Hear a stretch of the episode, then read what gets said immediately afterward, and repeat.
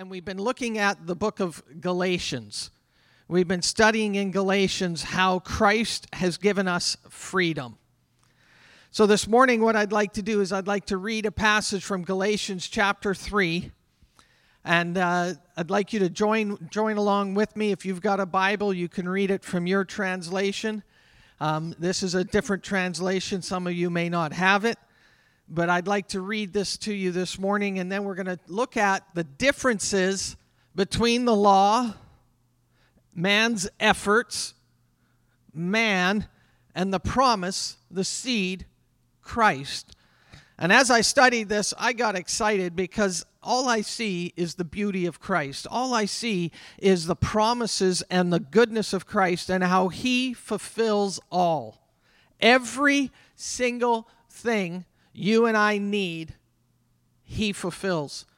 So I want to get into that, but first I'd like to lay the groundwork by reading this passage. It's out of the J.B. Phillips translation. It says, Where then starting in verse 19. Where then lies the point of the law? It was an addition made to underline the existence and extent of sin until the arrival of the seed to whom the promise referred. The law was inaugurated in the presence of angels and by the hand of a human intermediary. The very fact that there was an intermediary is enough to show us that this was not the fulfilling of the promise. For the promise of God needs neither angel, witness, nor human intermediary, but depends on Him, God, alone. Is the law then to be looked on as a contradiction of the promise? Certainly not. For if there could be a, a law which had given men spiritual life, then that law would have produced righteousness, which would have been, of course, in full harmony with the purpose of the promise. But as things are, the scripture has all men imprisoned or in custody because they are found guilty by the law. That, no, that to men in such condition might come release for all who believe in Jesus Christ. Before the coming of the faith, before the coming of faith, we were all imprisoned under the power of law, with only our hope of deliverance, the faith that was shown to us. Or to change the metaphor, the law was like a strict governess or tutor um, that was until the school of Christ uh, we came and we learned to be justified by faith in Him. Once we had that faith, we were completely free from the governess's, governess's authority. For now, you have faith in Christ, you are all sons of God. All of you who were baptized into Christ have put on the family likeness of Christ. Gone is the distinction between Jew and Greek, slave and free man, male and female. You are all one in Christ Jesus. And if you belong to Christ, you are true descendants of Abraham, you are true heirs of his promise. Amen. That's a, that's a lot of words I've said there, but what I want to do this morning is I want to try to break it down, and I'd like us to see the difference of what the law produced or couldn't produce compared to what Jesus, the promise, produced. Let's take a moment and pray. Father, I just ask as we're sitting all in different places and in different homes this morning that you would come through the airwaves, that you would come and meet family and family and member and individual by individual, and that you would speak to them. Holy Spirit, I ask that your word would come alive in them and we would see, all of us, the beauty of Jesus and that we would fall in love with Jesus again. In your precious name, amen. So, what I want to do this morning is I've written out a whole list of differences between the law and the promise. And my goal is, as I do this, is for us to see the beauty of the promise, the beauty of what Christ has done for us. Because what we've learned is when you go by the law, you will never satisfy the requirements. In James, it says if you offend in one point, you've offended in all. And, and there's if you study the law of the Old Testament and the Old Testament scriptures and the and the teachings and everything, you find out there was over 619 laws. And some of the laws were ceremonial laws, and some of the laws were relationship laws, and some of the laws were man to God laws. We've heard of the Ten Commandments, but there was a whole pile of other laws and aspects that affected man. And when Jesus came, he said, I've come to fulfill the law and the prophets. Jesus came and he fulfilled the law, he fulfilled all the requirements of that. So, the first thing I want us to see is that the law was not first. The law was not first, the promise was first, and that was in Abraham. Last week, Pastor Sean talked about the blessings of the promise that is found in Abraham, and that is for us. And it's not just a blessing of, of, of family or legacy for children, it's a blessing that affects every single part of your life. The blessing that God has for you, the promise that He has for you, Jesus Christ, affects every area of your life. So it came first. The law was not first, the promise was first. Have you ever received a promise from somebody? Usually, not always, but usually when we have promises, they're meant for something good. Unless you're a child and your parent looks at you and say, "I promise," when your mom does finds out or when your dad comes home this is then it's usually not a good thing. But typically when a promise comes it's for something good to come and it's for something to happen in the future so the promise was first the law was 430 years later 430 years later, the law came. And why did the law happen? It happened because of transgression. It happened because people crossed the line. Transgression. You might want to take notes because then when I have dead air time, you're writing at the same time and you won't feel like it's a dead air spot. But the law came because of transgression. And what happened is, until the law came, people, it, there was the ability to understand right and wrong was not quite there. Just like we have speed limits today. If there was no speed limit, nobody would know what over the speed limit would be. But all of a sudden, the speed limit comes, and people realize, ah, there's a spot, and if I go past that, I am breaking the law. Now, the law was not perfect, the law was incomplete. It served its purpose at the time, but it was incomplete. The law was incomplete. In this passage we read, it said that if the law could give you righteousness, then there would have been no need for the promise. But the law was incomplete. Christ, the promise, is complete. Through Christ, you and I are complete. Don't add anything to Christ. Instead, spend time getting to know Him because the more you get to know Him, the more you will start to see what He has for you. You'll start to see that those anger issues that you have can actually be dealt with through relationship with Christ and through forgiveness and through relationship and communication. And all of a sudden, those things that were incomplete that you could never achieve, you are now starting to see happen and reconciliation happen because of Christ. So, what was incomplete and unable in the law, so in the law was unable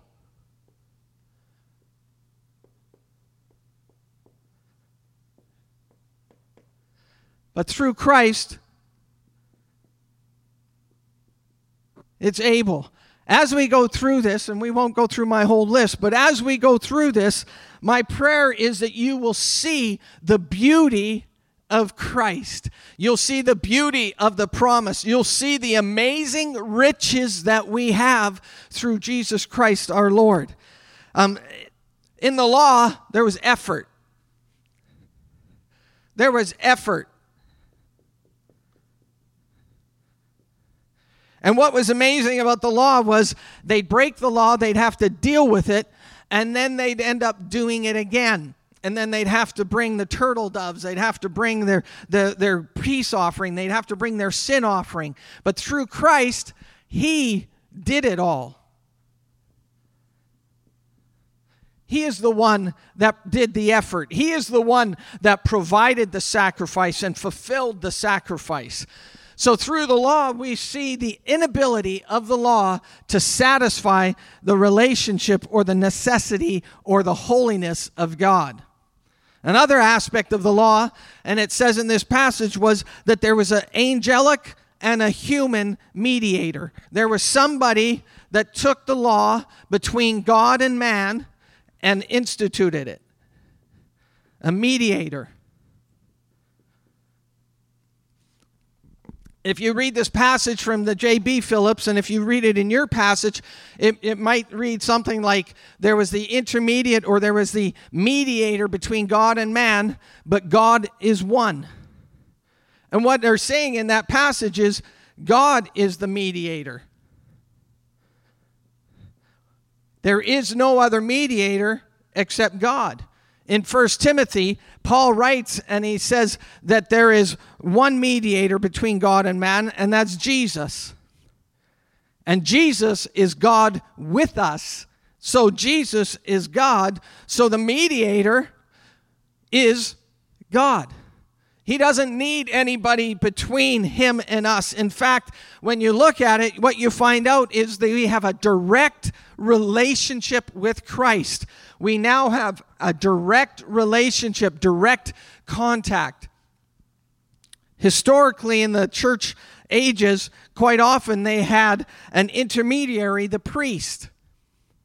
I'm here to tell you, you have a direct access to Jesus. You have a direct access to God. You don't have to go through the priest. You don't have to go through this process or that process. You have direct relationship and direct access with God. So when you have a need, you can go direct to God.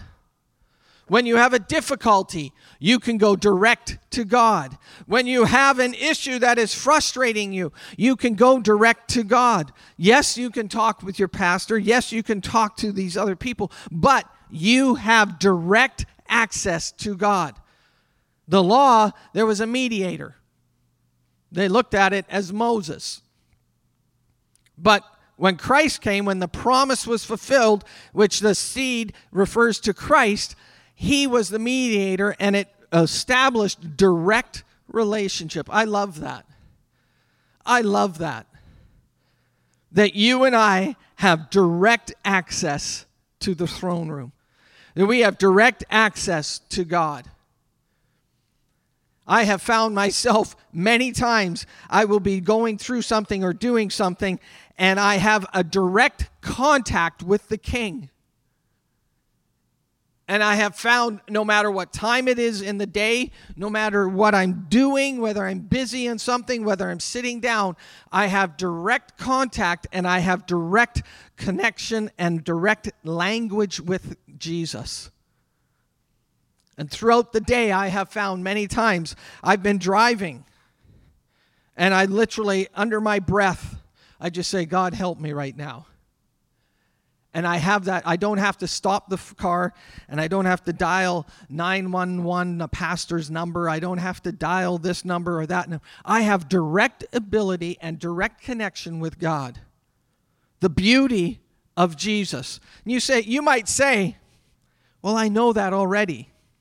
Good. I'm here to remind you of it because I have found myself how much I have grown and loved studying this and looking at Jesus and seeing the direct relationship I have with him. In fact, a few pastors I know, we've had conversations, and one of the comments they said to me a few times was Jesus is perfect theology in our conversation we're talking about things and and and basically it just says if you want to get to know god look at jesus. Read the gospels read the Bible and look for Jesus in the Old Testament. Look for how he was portrayed and pictured in the Old Testament. And then look at him in the New Testament. Look at him in the epistles and how Paul says all these amazing things in the other epistles that are written and the, the language of the Old, the Old Testament and the language of the New Testament and how Christ is p- pictured and painted and shown. And you and I have that direct relationship with Him. Jesus is perfect theology. Don't waste your time studying all these other things. Spend your time, invest your time studying Jesus. Spend your time studying the Word. Spend your time learning and growing and meditating on Him. Memorize the Scriptures. Because when you memorize it, you'll be able to pull it again later. If you don't memorize it, you won't have the ability to pull it. So get to know Jesus. Get to know the one who's first, the one who's complete, the one who's able, the one who did it all, the one who is the mediator. Get to know him. Another thing I want us to see was in the law, it says in this passage that the law put us guilty. Another way of saying is the law put us in custody or imprisoned us or shut us up. It says in the Old Testament it was shut up, and Christ came and he made us free. He paid the price and he proclaimed us not guilty because or God proclaimed us not guilty because of what Jesus had done. That goes against a lot of the things that fly around in our minds. But look at somebody right now in your home. And if you don't have anybody with you, say it to yourself I am free. Look at somebody and say that I am free. Look at somebody again. Look at them again and smile. Smile when you say this. I am not guilty. I mean, that's dangerous. But I think sometimes we play it too safe. And I have found in life when I play it safe, I don't experience the best and the greatest things that God has for me. Push into God. Read His Word. I'm not saying come up with some crazy idea, but I believe we don't understand the beauty of Jesus because we haven't spent time getting to know Him.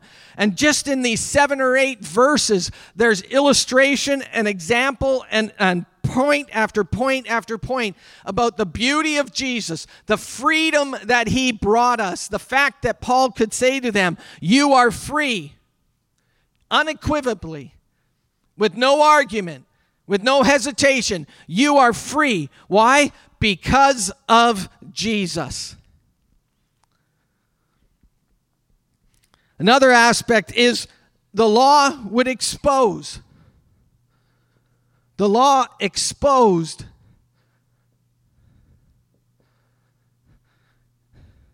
the law exposed. In the Old Testament, they'd have to bring a, an offering. And sometimes you could tell by the offering what they had done. Oh, there goes David again with a couple more turtle doves. Oh, and he was a bad boy. And it, and you, it would expose you. The law exposed you practically, but also in your own self. It exposed your inabilities and it exposed your weaknesses and your failures. Jesus came and he covered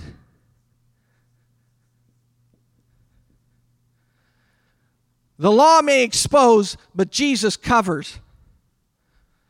A perfect picture of that and a beautiful picture of that is in the garden when Adam and Eve sinned. What did God do? He gave them clothes and He covered them. Their nakedness, their weakness, their exposure. And Jesus came. And what did He do? He covered you and I.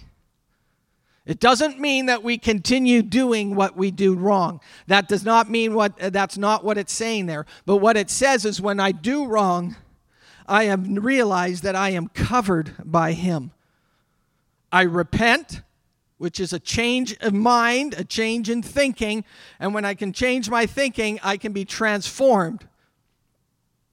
I change my thinking and I change my direction. And because of that, I won't continue doing what I've done before, but I take the grace that God has for me, I apply it to my life, and I say, I'm not guilty, and I'm going to continue and move forward. I hope you're getting as excited as I am. Because right now I'm about ready to do a five second praise break. I'm about ready to burst out thank you, God, that all of my transgressions, my inability, my effort, the fact that I needed a mediator and that I was guilty, that I was exposed, that I was incomplete, thank you that you came and made a way where there was no way, and that you're the first one. You're complete. You're whole. Another one I want you to see is through the law, they were always looking for approval. Through the law, you brought the sacrifice to deal with your guilt and establish your approval. When you come to Christ, you're approved.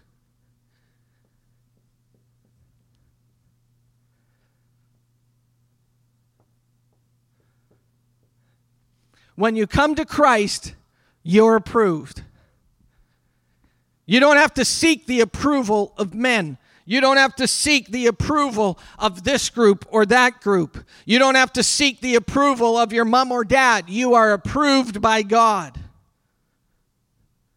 Now, in Timothy, it says, Study to show thyself approved unto God, a workman that not, needs not to be ashamed, rightly dividing the word of truth. So, the approval that I have with God doesn't mean I just sit there and do nothing. It's because I'm approved by Him, I will press in and I will pursue and I will get to know Him more. In John, it says, in First John, I believe it is, it says that because we are we love, because we Christ loved us, we love.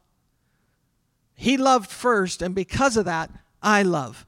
And what happened was the law put effort, work, uh, all those doing and the performance, and Christ came and he performed and he satisfied all the need of the law. And then he says, Now you come to me.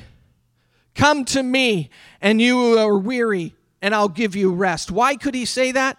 Because he was the perfect one and he fulfilled the promise. Got a couple other things here.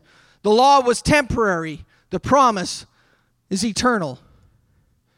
The law was external, the promise is internal.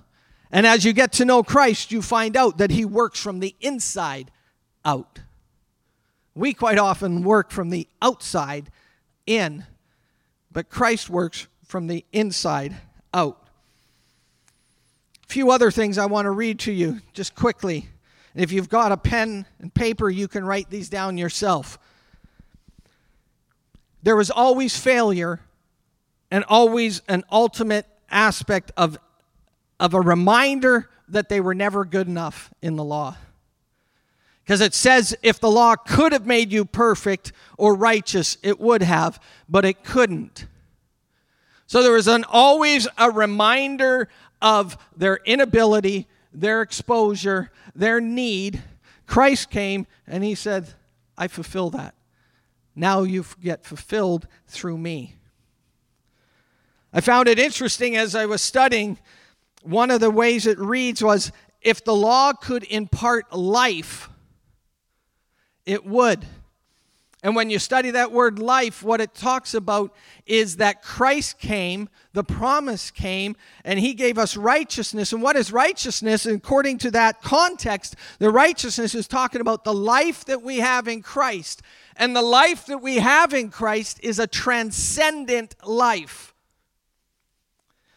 I was talking to some people this week. It's a resurrecting life. And it doesn't mean that it waits till I die to resurrect, but that passage talks about the fact that I now live a new life in Christ Jesus because of what Jesus has done. And the life that Christ has for me, the life that Christ has for you, is a transcendent life. Don't settle for the same old, same old when Christ came to give you life and to give it to you more abundantly.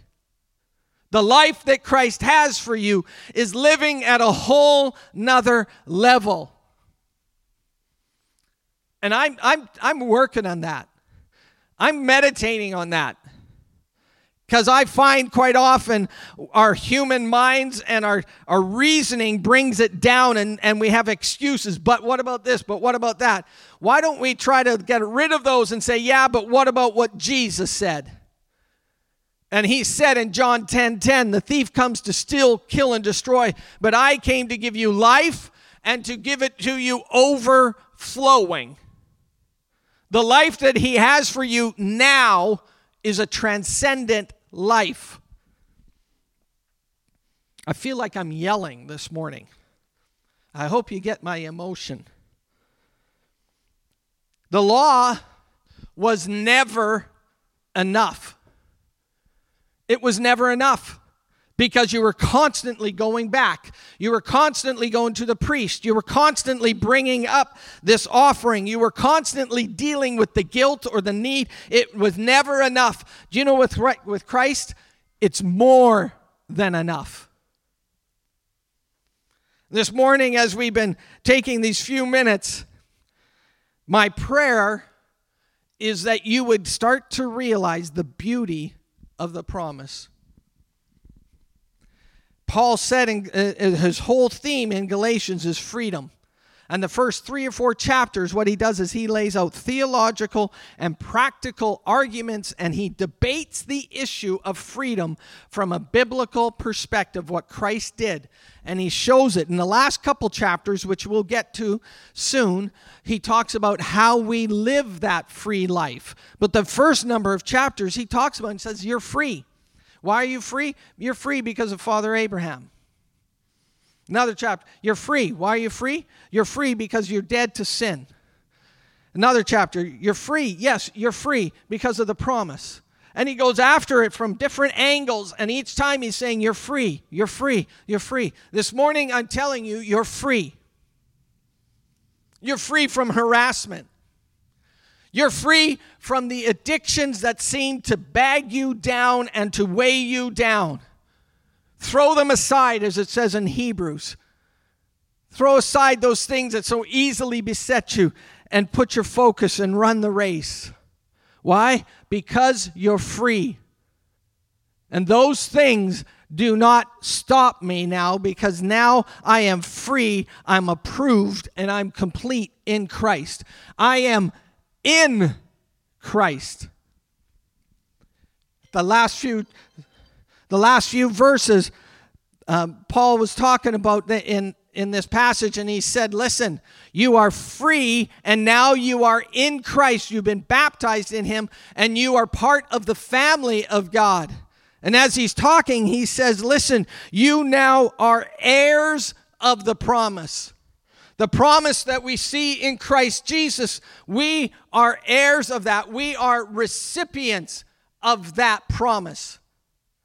We are recipients of what Christ has done for us. I've got a couple more here for you.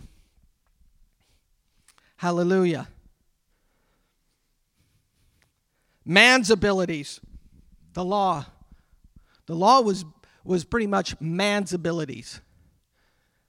The promise is Christ and his abilities. Another aspect of, of uh, the law, and we talked a little bit about this at the beginning, was the law was a, a contract, a relationship that Christ or God had said, Here, I'm a holy God, and these are things you do. And you approach me in this manner. And then what happens, and he had Moses as the mediator the one who was who's the one between the people and God. And then he Jesus comes and Jesus says, "No. Now you come to the Father through Jesus Christ, who actually is God." I, I can't explain it all. I can't figure that all out, but Jesus is he's part of the Godhead, he's part of the Trinity, but he's also God. He's no less God. So you and I have this amazing, amazing relationship with God. I want to say a few things. You and I now have direct access to God through Christ. Jesus gave, the law demanded. The law put a demand on people. Jesus said, I've come to give. Another aspect is Jesus did what you and I could never do because if you and I could do it, we would do it through this avenue and we could never do it. But Jesus came and he did it. He did what we could never do. Can you imagine what it would be like if somebody figured out how to get right with God in today's day and age apart from Jesus on Facebook? I have now the silver lining and I have the way. And, and it would be ridiculous. And Paul says, listen, we don't boast in what we've done because we did nothing. It's all because of Jesus. The promise is always better than the effort, our inabilities, and what we could do. The promise is always better. And what we have seen, and I think you may remember me saying this a few times God moves us from good to better to best.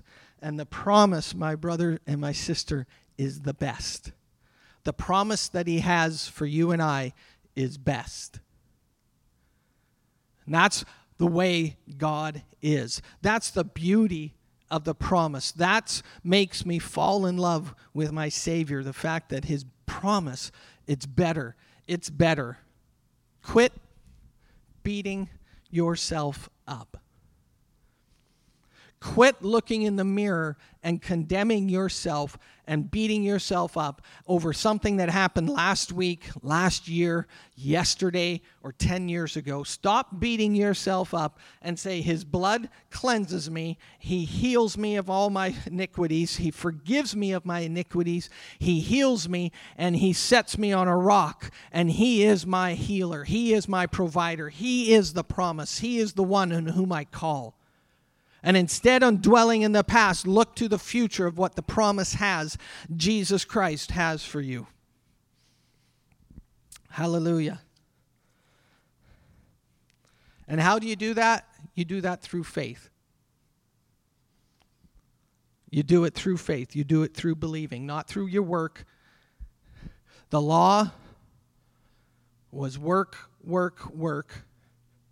The promise is believe, believe, believe. Faith.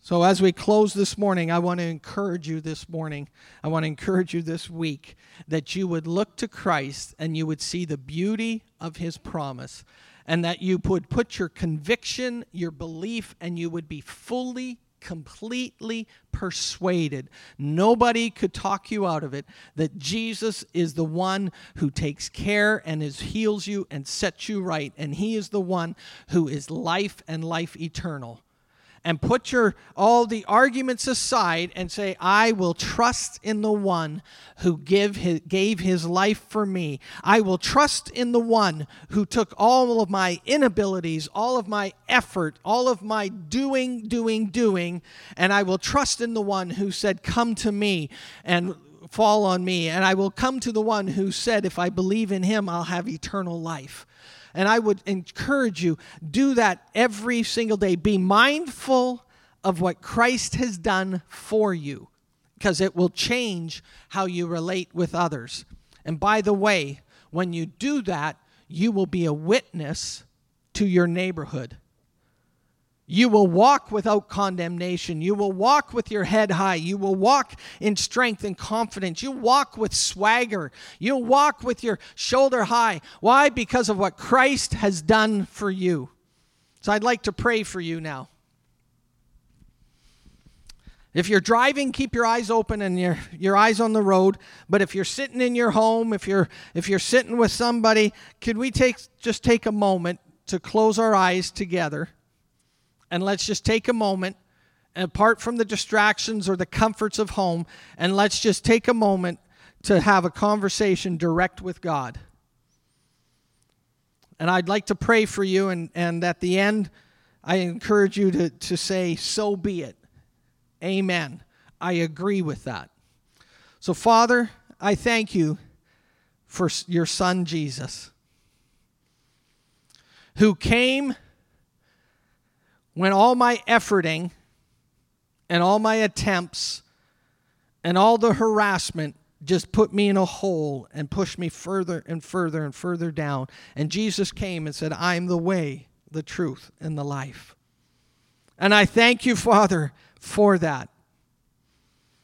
And this week, God, I ask that I would have a greater appreciation, a greater understanding, and a greater expression of your love to me and your love to me would affect how I would look and love on others. And I thank you, Father, that it's not based on my efforts, my abilities, or my standing, but it's all based on what Jesus Christ did for me. I thank you for that freedom. I thank you, Lord, that I am set free because of Christ. In Jesus' name, amen. Amen. Would God I pray that God bless you, God keep you, God cause his face to shine upon you and give you peace. And will he be with you in every step, every decision, every conversation this week? He is for you, he is not against you. God bless you. Have a great week.